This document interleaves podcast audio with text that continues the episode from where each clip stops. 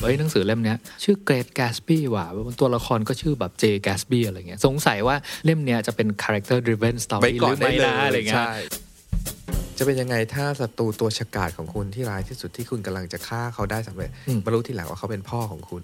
Star Star Wars Wars ใช่ปะเออเออเออ Welcome to your Rewrite podcast with Joe and Nate.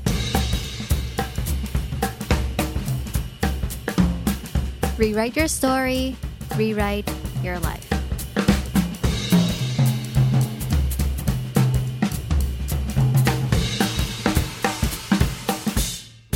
เวลาเราดูหนังหรือว่าอ่านหนังสือไปโจอ่าสำหรับผมอะมันจะมีอ่าเรื่องราวอยู่สองประเภทเนอะอ่ายกตัวอย่างเป็นหนังสือแล้วกันเนาะมันจะมีหนังสือเล่มที่แบบเฮ้ยพออ่านไปได้สักสิบหน้าแล้วเนี่ย มันจะเริ่ม วางไม่ลงรู้สึกแล้วว่าหนังสือเล่มเนี้จะเป็นหนังสือวางไม่ลงใช่ปะคือเพราะฉะนั้นแบบว่าเอ้ยขอเวลาแบบสองสามชั่วโมงอย่ามายุ่งกับกูนะกูขอแบบอ่านหนังสือเล่มเนี้ยเพราะว่าเฮ้ยเหตุการณ์สถานการณ์อะไรมันไปไวมาก แล้วก็ฉับฉับฉับฉับจนเราบอกว่าเฮ้ยไม่ได้เหรออยากรู้ต่ออยากรู้ต่ออะไรเงี้ยแล้วแล้วก็มันก็จะสนุกแบบที่เราแบบไม่ไม่ยอมวาง อยากรู้ตอนจบเร็วๆใช่ใช่ป่ะกับอีกแบบหนึ่งอะคนละอารมณ์กันเลย ก็จะเป็นแบบอารมณ์การอ่านที่มันเนิบกว่าเยอะเลย แล้วก็เรื่องก็ไม่ค่อยมีเนาะ ตัวละครก็อาจจะน้อยมากๆ หรือหรือแม้กระทั่งแบบมีตัวละครหลักแค่ตัวเดียวอะไรเงี้ยตัวละครวันเนี้ยตื่นขึ้นมาแบบทำอะไรทำกับข้าวอะไร ออกจากบ้านไปตามหาแมวกลับมาบ้านมาทำกับข้าวอีกแล้วแล้วก็หลับไปคิดเรื่องอะไร แล้วก็เล่าเรื่องแบบย้อนหลังไปนิดนึงว่าแบบเออ สมัยแบบยี่สิบสามสิบปีแล้วเกิดอะไรขึ้นกับเขาอะไรเงี้ยมันก็จะเนิบเนิบๆไปแล้วก็แบบหนังสือประเภทเนี้ยก็อาจจะใช้เวลาอ่านแบบยาวนานหลายวันหน่อยอะไรเงี้ยแต่ว่า เฮ้ยกลับกลายเป็นเรื่องที่เราแบบจำตัวละครนั้น ไม่มีวันลืมเลยอะไรเงี้ยหรือเผลอๆบางทีก็แบบว่าเฮ้ยตัวละครตัวนี้มันแบบนี่มันชั้นเลยอะไรเงี้ยอินมากอะไรเงี้ยผ่านไปไม่ไม่ว่าจะยังไงก็ตามจำเรื่องอะไรไม่ได้ละแต่จำตัวละครตัวนี้ได้อะไรเงี้ยเอออผมก็เลยรู้สึกว่ามันมีหนังสือหรือหนังอะสองประเภทแบบใหญ่ ๆ อย่างเงี้ยที่เราประทับใจทั้งคู่นะแต่วิธีการเล่าเรื่องวิธีการนำเสนอหรือวิธีการทำให้เราสนใจอะ ต่างกันคำถามคือว่าหนังหรือหนังสือแบบเนี้ยหนังสืออย่างกลุ่มเคโงะกับหนังสือกลุ่มแบบว่าวรรณกรรมคลาสสิกต่างๆเฮมิงเวย์เนี่ยอะไรคือคือสิ่งที่ต่างกันในสองสองกลุ่มนี้เนาะอืมซึ่งจริงๆ การจัดกลุ่มหนังสือมันจัดได้อีกหลายแบบแหละแต่ว่าอ่าหนังสือหรือหนังที่เราจะพูดวันเนี้ยเราอยากจะชวนคุยเรื่องคำว่า plot driven กับ character driven ว่ามันต่างกันยังไงอืมทีเนี้ยมาดูกันว่าสองอย่างเนี้ย plot driven story กับ character driven story เนี่ยวิธีการเขียนหรือวิธีการเล่าเรื่องของมันนะต่างกันยังไง เรื่องนี้สนุกมากพี่เนททุกคนที่ฟังอยู่ตอนนี้ลองลองนึกภาพตามไปเลยนะว่าแบบเวลาพูดถึง plot driven ทีนี้เวลาเราไปดูหนังอะเราจะเก็ตเลยว่า อ๋อ นี่คือ plot driven ชัดๆ เลย นี่คือ character driven ชัดๆ เลยอย่างเงี้ยอืมอะเราเริ่มคุยกันจากเรื่อง plot driven ก่อนไหมว่าแบบมีสี่สิ่งที่เราเห็นว่ามันค่อนข้างสำคัญอะใน plot driven คืออืมข้อแรกเลยอ่า plot driven story เนี่ย จะโฟกัสที่ external conflict อันเนี้ยค่อนข้างเป็นจุดใหญ่เลย คือจำง่ายๆเลยนะจำอะไรไม่ได้เลยจำสิ่งนี้ plot driven คือ external หรือปัญหาภายนอก ถ้า character driven คือ internal หรือปัญหาภายในเออพอ driven ปัญหาภายนอกก็อย่างเช่นอะไรได้บ้างอะ อย่างเช่นแบบ อยู่ๆก็มีผู้หญิงสวยที่ทำให้เราตกหลุมรัก อ่านี่แบบง่าย อยู่ๆอุกกาบาตกำลังจะมากระมาชนโลกอืมอยู่ๆแบบว่าเหล่ามันร้ายผุดตัวขึ้นมาเราพวกเราเหล่าแบบยอดมนุษย์จะต้องไปจัดการมันอะไรอย่างเงี้ยอืมอืมอยู่ดีๆก็มีอ่าเกาะเกาะหนึ่งที่ไดโนเสาร์ยังไม่สูญพันธุ์ใช่อะไรเงี้ยเอออยู่มากลับมาบ้านแล้วเจอศพอยู่ในบ้านอืมก็แล้วแต่นี่คือหนังฆาตกรรม ก็คือแล้วแต่ว่าหมวดหมู่อันไหนก็แล้วแต่ แต่ว่ามันจะเริ่มจากปัญหาข้างนอกอะเช่นว่าสมมติว่ามีศพกันอยู่ดีๆ เราเจอศพหนึ่งอะคือปัญหาจากภายนอกตัวเราไงมันคือมีศพนอนตายอยู่ มันคือเรื่องอย่างเงี้ยครับ แบบว่าอยู่ๆปลาฉลามเข้ามาในหน้าน้ำแล้วก็มากินคนที่ทะเลนี่อะไรอย่างเงี้ยก็ว่าไป อืมอืมอืมหนังพวกเนี้ยเป็นหนังที่ปัญหาภายนอกแบบว่าจระเข้บุกอะไรเงี้ยมันสนุกไงปัญหาอืมพวกเนี้ยเป็นเรื่องสนุกแล้วหลังจากนั้นเราก็จะตามดูว่าแบบเหตุการณ์ก็จะพาเราไปถึงไหนอะเราจะต้องส่งทีมมนุษย์อวกาศไปจัดการกับอุกกาบาตนอกโลก หรือว่าพวกเราเหล่าแบบ X-Men ต้องรวมตัวกันเพื่อจะแบบกำจัดเหล่าร้ายอะไรเงี้ย อันเนี้ยคือคือสิ่งแรกของ Plot Driven อืมอืมอันที่สองของ plot driven story เนี่ยก็คือมันต้องมีการแบบวางโครงสร้างของ plot โครงสร้างของเรื่องทั้งหมดอะเป็นอย่างดีอืมวางอ่าเหตุการณ์ต่อเหตุการณ์ต่อเหตุการณ์ เพื่อดำเนินเรื่องตั้งแต่ต้นจนจบอ่าพาเราไปตั้งแต่จุดที่หนึ่งแล้วก็ขยับไปสองสามสี่ห้าหกโดยที่เฮ้ย สนุกด้วย pacing ของการวางจังหวะเนี่ยหรือหรือถ้าเราจะอาจจะมีบาง episode ที่เราพูดถึง three act structure หรือ hero journey มันคือตรงเนี้ยครับพี่เนทมันคือการวาง structure แบบเจ๋งๆอะ่ะว่าแบบว่าต้นกลางจบ ภายในตอนต้นมีเรื่องอะไรเกิดขึ้นได้บ้าง ตอนกลางมีแบบ mid point คืออะไร แล้วก็ตอนจบ climax เป็นยังไง มันเหมือนเป็นงาน craft งาน structure ของของเรื่องเล่าต่างๆอะ อืมอย่างเช่นแบบเอ่อ Matrix ช่วงแรกก็คือนีโอเป็นแบบว่าหนุ่มออฟฟิศแล้วก็แบบเอ่อ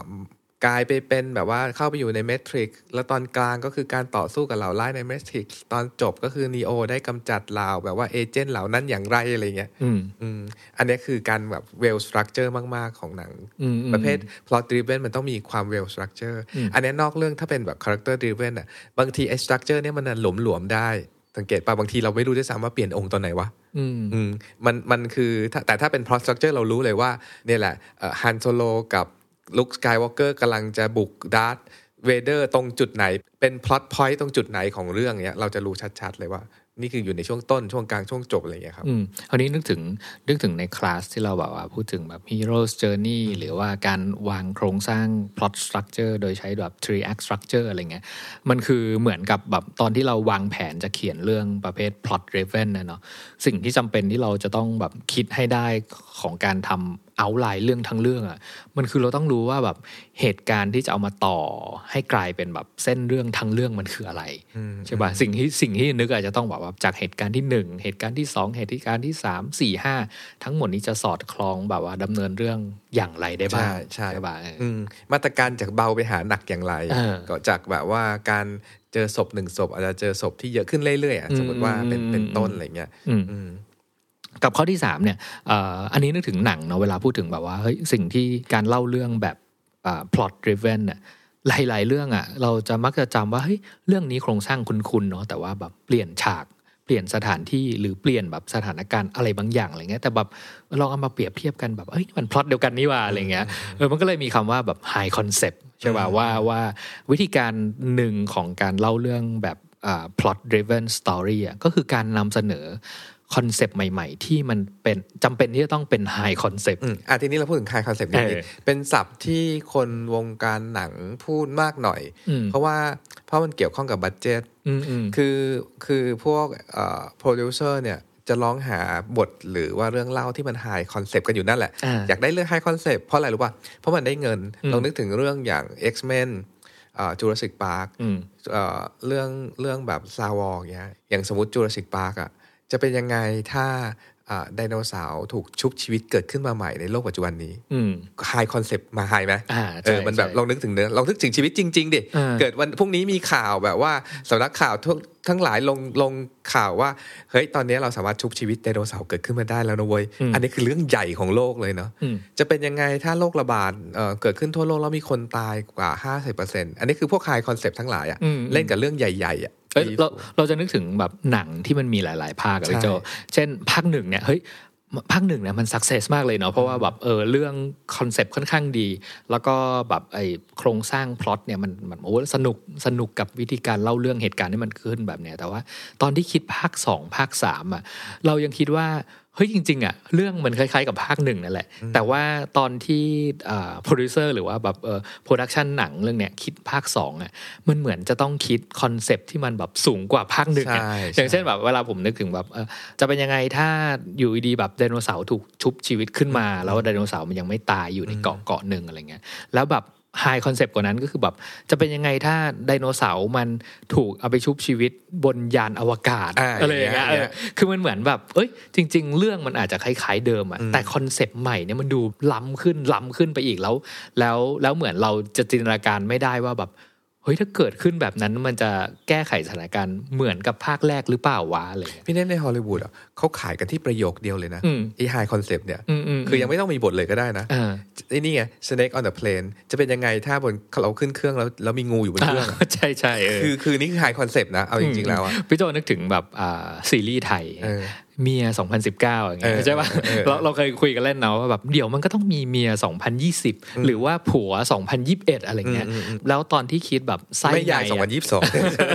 คือไส้ในอะมันอาจจะเป็นเส้นเรื่องอะคล้าย ๆเดิมเลยแต่ว่าคอนเซปต์อะมันเปลี่ยนเมื่อปีพศมันเปลี่ยน เราเจอนิยายออนไลน์เรื่องหนึ่งพี่เนทจะเป็นยังไงถ้าเราแบบว่าตายแล้วไปเกิดใหม่กลายเป็นแม่ยายของเราเองเออเออเอออันเนี้ยคือคอนเซปต์ที่แรงมากจริงเลยจริสำหงรับเราจริงเออเออวิธีวิธีการคิดแบบ high concept เนี่ยเอาขึ้นจริงวิธีการคิดแค่เนี้ยก็สนุกแล้วเนาะอืมคือคือเหมือนแบบการทำทำหนังทำละครรีเมคอะเพียงแต่ว่าเราจะทำยังไงให้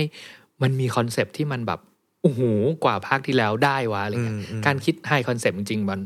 ผมว่ามันฝึกสมองเรามาก ๆ เลยอะใช่ใช่เอออีกข้อหนึ่งพี่โจที่รู้สึกว่าสำคัญมาก ๆ กับอ่าเรื่องเล่าที่เป็นแบบ plot driven อะ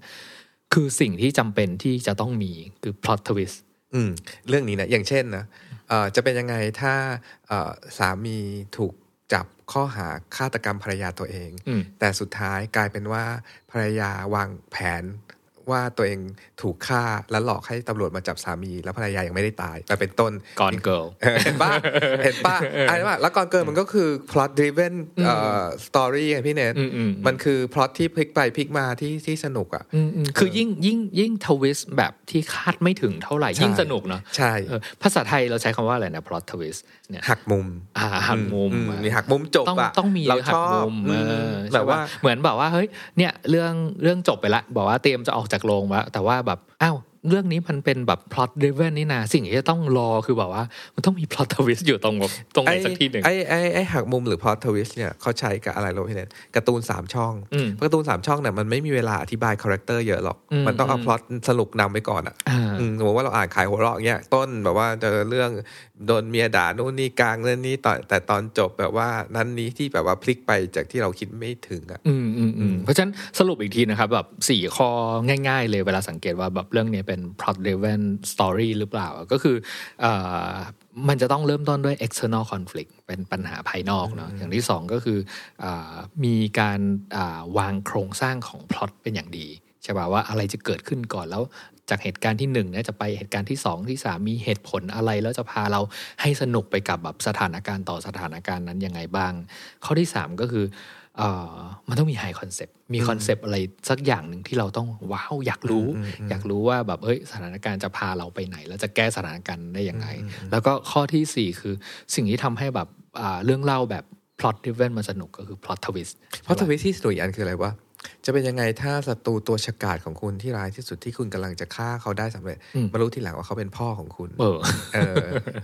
Star Star Wars Wars ใช่ป่ะเออเออเอออันเนี้ยคือคือคือง่าย ๆ เลยเวลานึกถึง แต่ทั้งหมดเนี้ยเอ่อคือปัญหาภายนอกทั้งนั้นเลยนะพี่เนทอืมอืมอืมอืมนึกออกปะเอ่อตอนที่เราพูดถึงแบบฝั่งนี้เนี่ยยังไม่ได้พูดแบบ อันที่สำคัญมาก ๆ เลยเนาะคือ character คือตัวละครอืมใช่ป่ะเพราะว่าอันเนี้ยอยากทำให้เห็นชัด ๆ ว่า โอเค ถ้าแบบข้ามฝั่งมาทาง character driven story ล่ะเรื่องราวที่อ่าถูกเล่าแล้วก็ขับเคลื่อนโดยตัวละครเป็นหลัก มันต่างกับ plot driven ยังไงอะ มาเริ่มที่ข้อแรกเลยฝั่ง character driven story เนี่ยก็คือ inner conflict ใช่ท่องไว้เลย plot driven คือ external character driven คือ internal internal คืออะไร ก็คือปัญหาภายในต่างๆ นานาแหละ ความขัดแย้งระหว่างความรักกับการงาน ความขัดแย้งระหว่างหน้าที่กับความรัก ความขัดแย้งระหว่างเราจะทำสิ่ง A กับสิ่ง B คืออะไรดีอะไรเงี้ยความขัดแย้งระหว่างความเชื่อดั้งเดิมของเรากับความเชื่อใหม่ที่เกิดขึ้นมันคือเป็นเรื่องนามธรรมทั้งหลายที่เกิดขึ้นภายในอะ ที่ไม่ใช่ปัญหาว่ามีใครมาแทงเราเจ็บแล้วเราก็แทงเขากลับอะไรเงี้ยนี่คือปัญหาภายในทั้งนั้นพี่เนทพอพูดถึงความแตกต่างของ character driven กับ plot driven ที่พูดถึงแบบ conflict ภายนอกกับภายในอะเรานึกถึงอะไรรู้ปะเวลาเราเราพูดถึงนิยายที่เป็นวรรณกรรม กับนิยายที่เป็นแบบแนว entertain อะเราว่ามันก็พูดอย่างเงี้ยบางทีมันแบ่งยากว่าอะไรคือวรรณกรรมอะไรไม่วรรณกรรมเนาะแต่เราสังเกตดิถ้าเราเอียงไปในทางวรรณกรรมอะมันจะเป็นเรื่องของ internal conflict ค่อนข้างเยอะ ถ้าเราแบบแบ่งนิยายเป็นสองประเภทว่า internal conflict นำกับ external conflict นำอะจะเห็นค่อนข้างชัดกว่าเยอะเลยว่ามันมันมันมันคนละแบบอะอย่างอย่างนิยายนิยายกลุ่มแบบนึกตัวอย่างอะไรดีเช่นมูราคามิที่เราอ่านเนี่ยหลาย ๆ เรื่องเนี่ยตัวละครจะนำชัดมากเลยว่าข้างในตัวละครเขามีปัญหาโน้นนี้ ไม่แปลกเลยนะที่หนังสือหลาย ๆ เล่มอะทำเป็นหนังยาก เพราะว่ามันเป็นเรื่องของ character driven เป็นเรื่องของภายในไงทีนี้เป็นตัวหนังสือที่เป็น text อยู่ในกระดาษเนี่ยมันใช้เวลาอธิบายความรู้สึกภายในความคิดตัวละครได้ง่าย แต่ถ้าจะต้องดัดแปลงหนังสือพวกเนี้ยกลายเป็นหนังที่ที่จะต้องมี external conflict เยอะๆ เหมือนเหมือนที่เราพูดไปตอนต้นๆอะ external conflict มันคือเท่ากับความสนุกอืม internal conflict หมายถึงว่าอะความหมายของชีวิตความเข้าใจชีวิตอย่างเงี้ย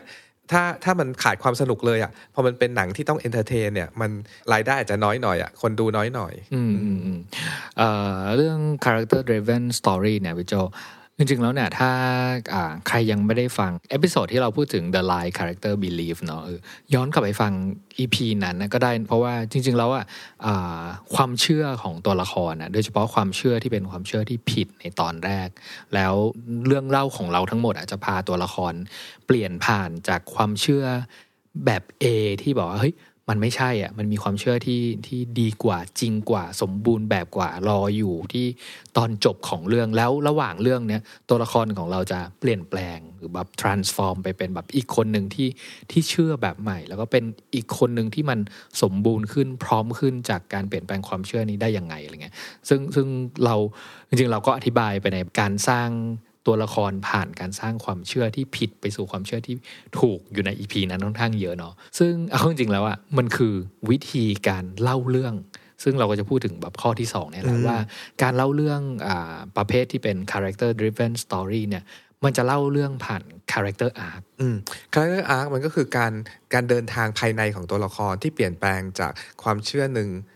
ความเชื่อ A ไปสู่ความเชื่อ B อืมหรือความเชื่อ A ที่เป็นแบบความเชื่อที่ผิดหรืออะไรบางอย่างที่ ที่ต้องถูกแก้ไขอะอืมไปเป็นแบบเอ่อความเชื่อ B ที่เรียกว่าความจริงบางอย่าง แล้วเป็นความจริงอันเนี้ยก็คือสิ่งที่คนเขียนอะอยากจะบอกให้โลกรู้แหละว่าเฮ้ยโลกใบนี้ความจริงมันคืออย่างนี้นะเว้ยอืมอันเนี้ยคือถ้าเรามีมีมีสิ่งที่อยากจะบอกโลกแบบนี้ ผ่านตัวละครแบบนี้ อันเนี้ยมันคือเออเรื่องเล่าประเภท character driven พี่อืเนมยเหมือนที่เราที่ที่เราคุยกันตอนต้นเนาะว่าแบบเอ้ยอ่าเรื่อง โอเค เรื่องที่เราแบบว่าอ่านสนุกหวังไม่ลง เพราะว่าเหตุการณ์มันแบบว่ากระชั้นเหลือเกินเหตุการณ์ต่อเหตุการณ์อะไรก็คือแบบการเล่าเรื่องแบบฝั่งอ่า plot driven story ใช่ป่ะที่เอาเหตุการณ์ต่างๆ มามาร้อยต่อกันจนกลายเป็นเรื่องอะไรเงี้ยกับกับฝั่งเนี้ย character driven อย่างที่เราบอกว่าแบบมันมีหนังสือบางเล่มที่เฮ้ยมึงแบบจะไม่ออกจากบ้านเลยเหรอ มันจะไม่ทำอะไรอย่างอื่นเลยเหรอ เล่าเรื่องของตัวเองให้เราฟังแบบร้อยกว่าหน้าแล้วนะ ยังไม่ออกจากบ้านยังไม่ออกเดินทางเลยอะไรเงี้ย แต่ว่า เราเราไปซึมซับสิ่งที่ตัวละครกำลังเชื่อ หรืออยู่ในภาวะสครัลเกิลอะไรบางอย่าง หรือแบบว่าสิ่งที่ขบคิดอยู่ภายในที่รอ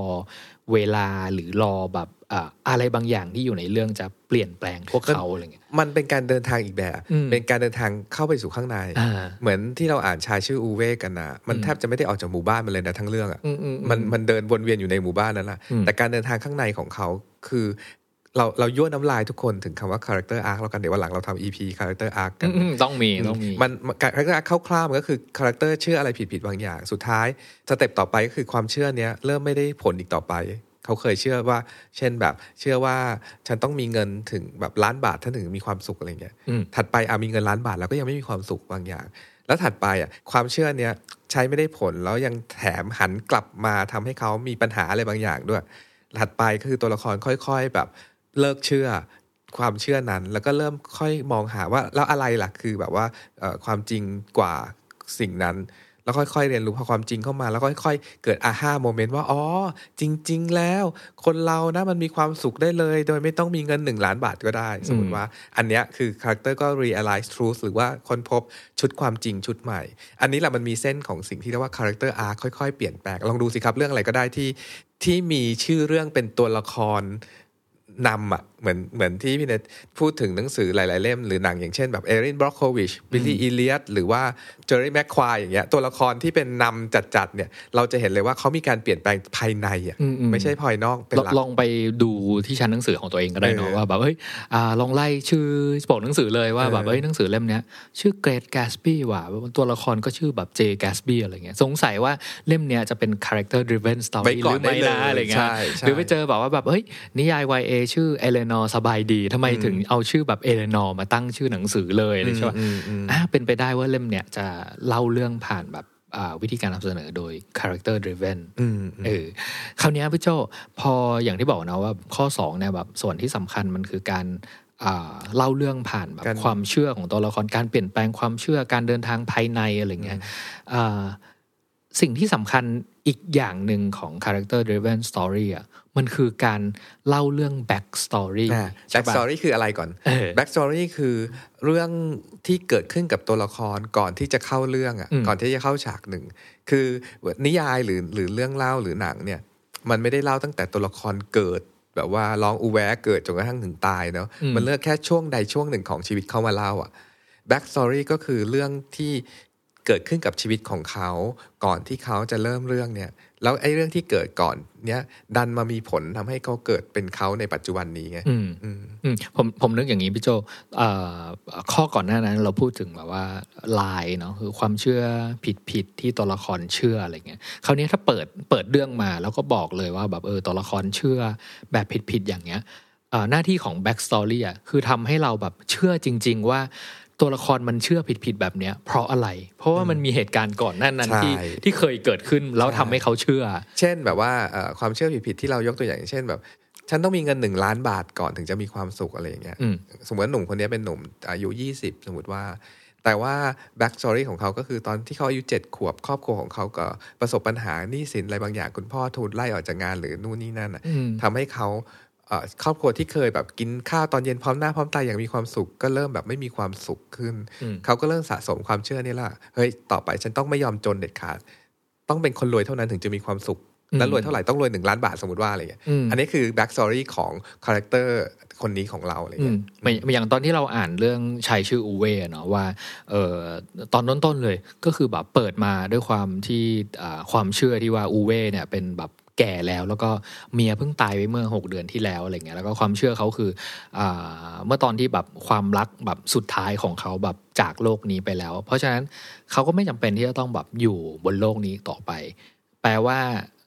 เขาสิ่งที่เขาทำได้อย่างเดียวก็คือแบบหาวิธีฆ่าตัวตาย นี่คือความเชื่อผิดๆอะไรเงี้ยเพียงแต่ว่าอ่าเราจะจะเชื่ออย่างที่ตัวละครเชื่อยังไง ตัวละครก็เลยแบบไปย้อนเล่าเรื่องสมัยแบบเออ ความรักครั้งแรกแบบว่า ภรรยาเขาตอนเจอตอนสมัยหนุ่มๆสาวๆกันนะแบบว่า ภรรยานำความสดใสเข้ามาสู่ชีวิตเขายังไงอะไรเงี้ยเล่าเรื่องเล่าเรื่อง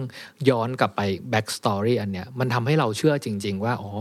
พอภรรยาแบบเขาตายไปแล้ว เขาก็เลยแบบไม่จำเป็นที่จะต้องมีชีวิตอยู่ต่อไป คือถ้าเป็นที่พูดถึงชายชื่ออูเว่แล้วเป็น character driven เนี่ยพวกเราอะสนุกกับการที่ว่า เขาจะก้าวข้ามผ่านปัญหาภายในใจอืมหรือปมในใจของเขาได้อย่างไรเนาะตอนสุดท้ายเขาก็ก้าวข้ามผ่านได้แหละส่วนใหญ่ หรือถ้าไม่ได้ก็จะเหมือนเหมือนได้รับบทเรียนอะไรบางอย่างอืมเหมือนเรื่องนี้สอนให้รู้ว่าอะไรบางอย่างเนี่ยเราก็จะประทับใจตัวละครได้ง่าย แล้วก็เขาประทับใจธีมของเรื่องได้ง่ายอะพูดง่ายๆอืมอืมแต่ถ้าเป็นแบบ external conflict หรือว่า plot driven อย่าง Jurassic Park เนี่ยเราก็แค่ลุ้นว่าทุกคนแม่งจะไม่ถูกไดโนเสาร์แดกยังไงอ่าอ่าอ่าจริงๆแล้วอะมันก็ใช่สนุกอีกแบบนะมันก็คนละแบบอะเออเออเออเออข้อสุดท้ายของฝั่ง plot driven story เมื่อกี้เราบอกว่าแบบเฮ้ยอ่าสิ่งที่ทำให้เรื่องสนุกอะคือ plot twist เนาะแล้วคราวนี้แบบฝั่ง character driven ละอะไรที่ทำให้เรื่องสนุกอะไรเงี้ยเอ่อข้อที่ 4 ของ character driven story เนี่ยที่สำคัญก็คือ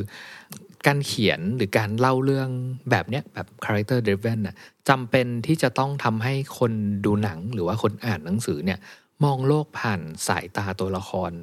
เล่ากับว่าเราเป็นตัวละครใช่ต้องกลายเป็นตัวละครนั้นให้ได้เออมองโลกผ่านสายตานั้น เพื่อที่ว่าเราจะได้เข้าใจตัวละครอืมแล้วก็เห็นใจ แล้วก็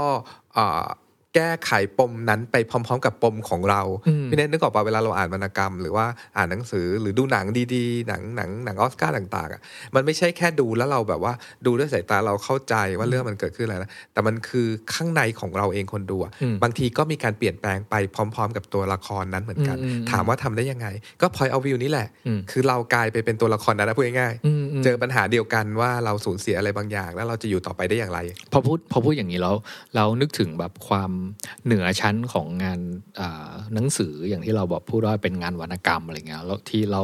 อ่าที่ตัวละครหลาย ๆ ตัวในหนังสือประเภทวรรณกรรมเนี่ยมันมัน move เราอะมันเหมือนแบบเราอ่านแล้วแบบเฮ้ยเราอิน แล้วแล้วอาการอินของเราเนี่ยมันคืออะไรวะคำอธิบายของมันที่เราได้จากการที่เราคุยกันเรื่องแบบ plot driven character driven เนี่ยก็คือนิยายประเภทเนี้ยมันสามารถแบบว่าทำให้เราอะ มองเรากับว่าเราเป็นตัวละคร มองโลกหรือว่าเข้าใจหรือไม่เข้าใจหรือ struggle กับอะไรราวกับว่าเราเห็น แล้วก็รู้สึกแล้วก็เชื่ออย่างที่ตัวละคร เชื่ออย่างนั้นจริงอืมแล้วสุดท้ายเรื่องเล่าเนี้ยก็จะมาเปลี่ยนแปลงความเชื่อของเราไปพร้อม ๆ กับความเชื่อของตัวละครด้วยนะเอาจริง ๆอะๆอืมอืมอืมมันทำให้เราเข้าใจความหมายของชีวิต ได้อืมอืมบางครั้งสมมติว่าเราเราสมมติว่าพวกเราจะเขียนหนังสือเนี่ยครับจริง ๆ เราอาจจะต้องถามตัวเองเหมือนกันนะว่า เราอยากเขียนเรื่องให้คนอ่านสนุกแบบ plot driven ซึ่งมันก็ดีมากนะ ถ้าใครเขียนแบบแนวสนุกอะ่ะมันก็ทำให้คนผ่อนคลายจากปัญหาต่างๆ ในชีวิตประจำวันได้ หรือเราอยากเขียนแบบข้อ 2 แบบ character driven เพื่อให้เราคนอ่านเขาเข้าใจความหมายหรือว่าได้เปลี่ยนแปลงตัวเอง หรือว่าเอ่อเข้าใจว่าโลกเนี้ยมันเป็นอย่างนั้นอย่างนี้ แต่แต่แต่ต้องตอนท้ายแน่นอนอะเป็น plot twist ของอืเรามนะอืมผมมีความเชื่อว่ามันไม่มีแบบเรื่องไหนที่เป็นแบบ character driven หรือ plot driven แบบสมบูรณ์หรอกใช่เป็นไปมันไม่ได้จำเป็นที่จะต้องแบบเบลนกันระหว่างสองเรื่องเนี่ย ให้พอเหมาะพอดี พี่เนทถ้าเขาพูดอย่างนี้นะ แบบเห็นด้วยเจ็ดล้านเปอร์เซ็นต์เลย เรื่องเล่านะ ถ้าไม่มีพล็อตนะ มันไม่เป็นเรื่องเลยนะอืมอืมอืมคือถ้าไม่มีเหตุการณ์ภายนอกเนี่ยมันไม่มีเรื่องเลยนะอืม even ชายชื่ออูเว่ก็ต้องมีคนในหมู่บ้านมันมีเรื่องใช่นู่นนี่นั่นมันไม่มีเรื่องเลยเนาะใช่เอออืมเรื่องเล่าเนี่ยจำเป็นต้องมีสิ่งหนึ่งที่เรียกว่า change หรือการเปลี่ยนแปลงเดี๋ยวเราอาจจะทำสัก EP หนึ่งพูดถึง change เลยด้วยซ้ำเพราะมันสำคัญมากๆอะมันคืออย่างนี้ ถ้ามันไม่มีการเปลี่ยนแปลงมันไม่มีเรื่องอะอืมข้อหนึ่งก่อนเนาะอืมอืมแต่ถ้าเรื่องเล่าเนี้ยมีแต่ปัญหาภายนอกเนี่ยแล้วไม่มีเอ่อปัญหาภายในตัวละครเลยอะ มันจะทำให้เรื่องเล่าเนี้ยมันมันไม่ได้พูดถึงความหมายหรือความเข้าใจชีวิตอะไรบางอย่างเกิดขึ้นเลยอะหรือบางทีมันเฮ้ยถ้าเกิดเราไม่อินกับตัวละครหลักของเรื่องเล่าแบบ plot driven เนี่ย เรื่องมันจะยังสนุกไหมเอออมคำถามของผมอย่างผมยกตัวอย่างเลยแบบอ่าหนังซูเปอร์ฮีโร่ทั้งหลายเนี่ยพี่โจลองสังเกตดูก็ได้ว่าแบบคุณคิดว่าอ่าหนังซูเปอร์ฮีโร่เนี่ยเป็น plot driven หรือ character แค่นี้ driven ง่าย ทุกคนตอบได้ใครตอบไม่ได้ฟังมาถึงตัวนี้ก็ก็แบบว่าตบหัวตัวเองได้แล้วนะมันคือเออ plot driven เนาะถ้าเป็นเออหนังแบบหนังซูเปอร์ฮีโร่อะอืมคำถามต่อไปคืออา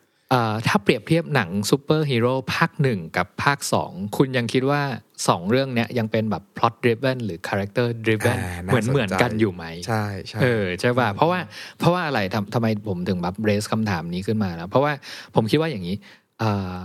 ที่ยกตัวอย่างหนังซูเปอร์ฮีโร่ภาคหนึ่งขึ้นมาเนี่ย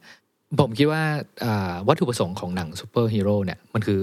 สนุกเนาะเออคือคือแน่นอนอะไปดูหนังแบบมาเวลไปดูหนังแบบคอม DC Comics อะไรเงี้ยเราเรารู้สึกสนุก เพราะว่ามันเป็นแบบ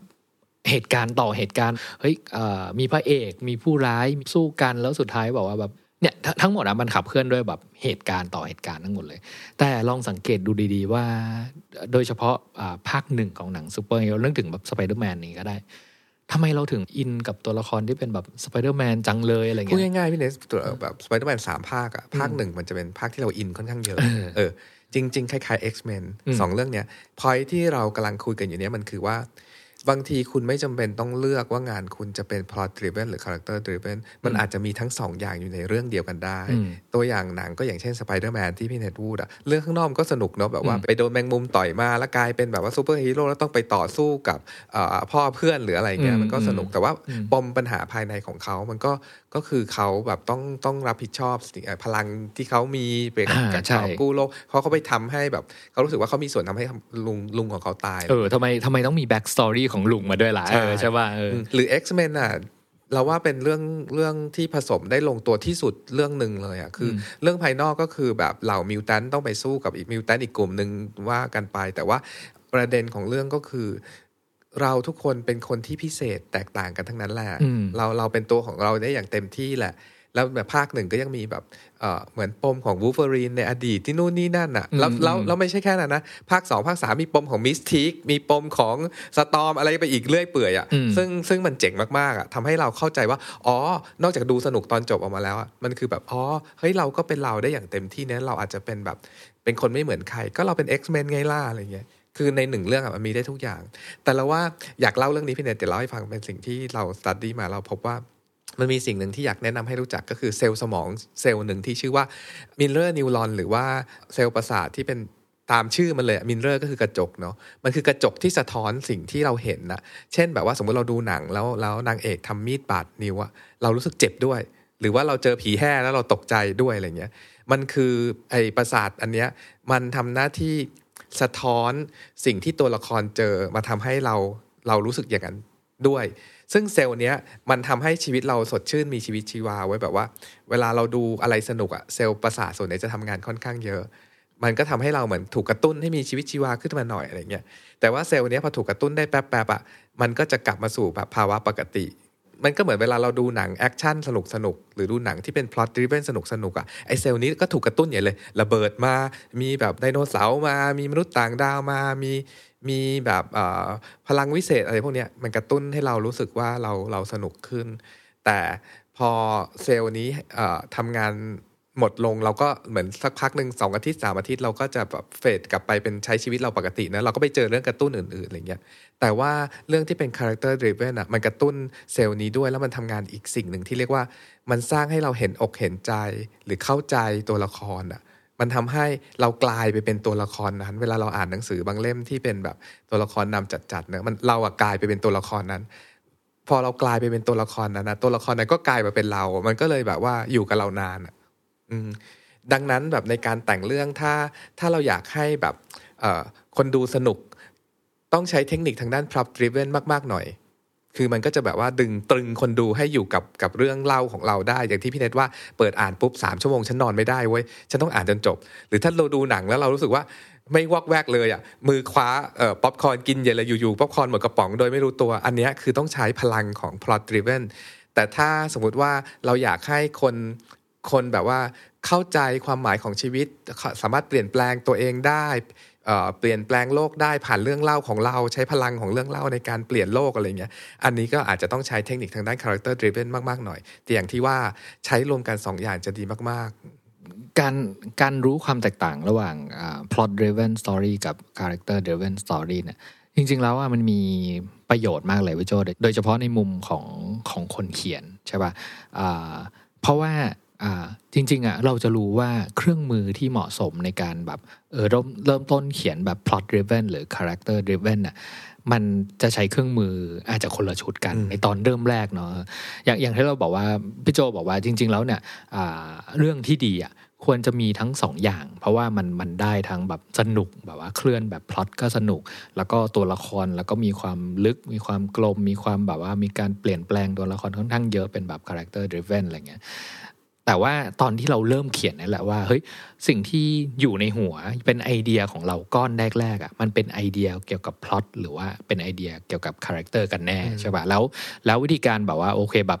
first draft ของเราอะเราอาจจะเลือกเนาะว่าแบบเออ ขอลองเล่าเรื่องแบบพล็อตก่อนละกัน เพราะว่าในเนี้ยในหัวตอนเนี้ยแบบไอเดียแบบเรื่องเหตุการณ์ต่อเหตุการณ์ว่าแบบเรื่องเล่าทั้งหมดต้องต้นจนจบเนี่ยมันมันชัดเจนมากเลยว่าฉันอยากเล่าแบบเหตุการณ์แบบหนึ่งร้อยเหตุการณ์เนี้ยเต็มไปหมดเลยโดยที่ตัวละครอาจจะค่อยๆเดเวล็อปตามมาใช่ปะก็อาจจะเลือกเลือกวิธีการแบบ plot เล่าแบบพล็อตเป็นเป็นตัวเริ่มใช่ปะแต่ว่าถ้าเกิดในในหัวของเราเนี่ยฉันยังคิดเหตุการณ์อะไรแบบได้ไม่ค่อยเยอะ แต่ว่าฉัน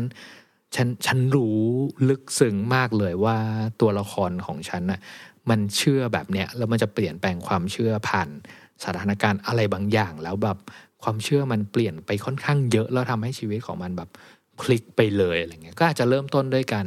อามองมุมมองของเรื่องแบบ character driven ใช่ป่ะซึ่งซึ่งเมื่อกี้เราแบบอ่าพูดกันสิแน่ ๆ แล้ววิธีการเล่าเรื่องมันมีสองอย่างที่แตกต่างกัน ก็คือบอกว่า character driven น่ะมันก็จะมีแบบสิ่งที่เรียกว่า character arc เนาะถ้าเป็น plot driven อาจจะไปมองแบบเอ้ย Three act ใช้ structure three act structure ไหมใช้ hero journey ไหมหรือวิธีการวาง plot ยังไงอะไรเงี้ยมันจะมี approach ที่แตกต่างกันไปใช่ป่ะเออๆสรุปฟังจากพี่เนทว่าเราว่า หนึ่งถ้าเราอยากเขียนเรื่องเนี่ยคือ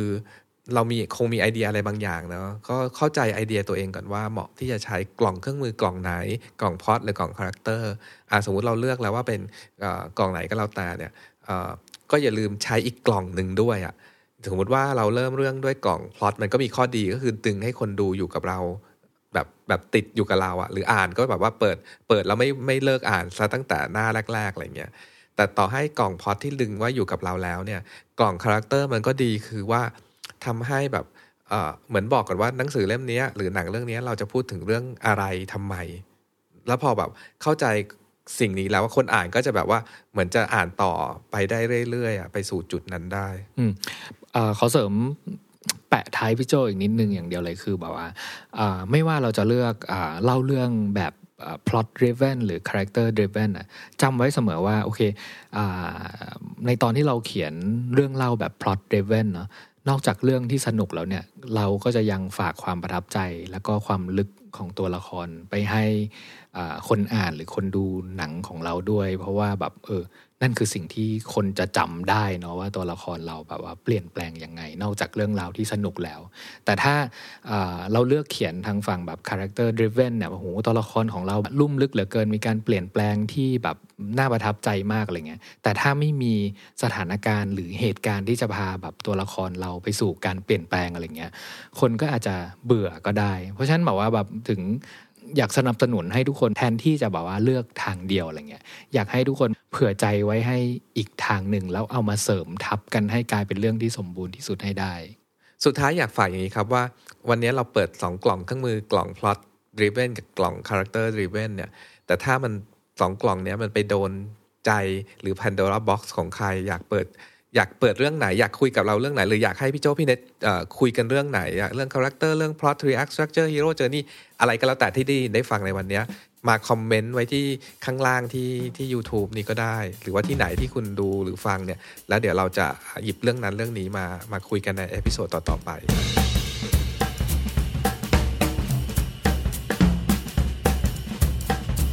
Rewrite Podcast with Joe and Nate.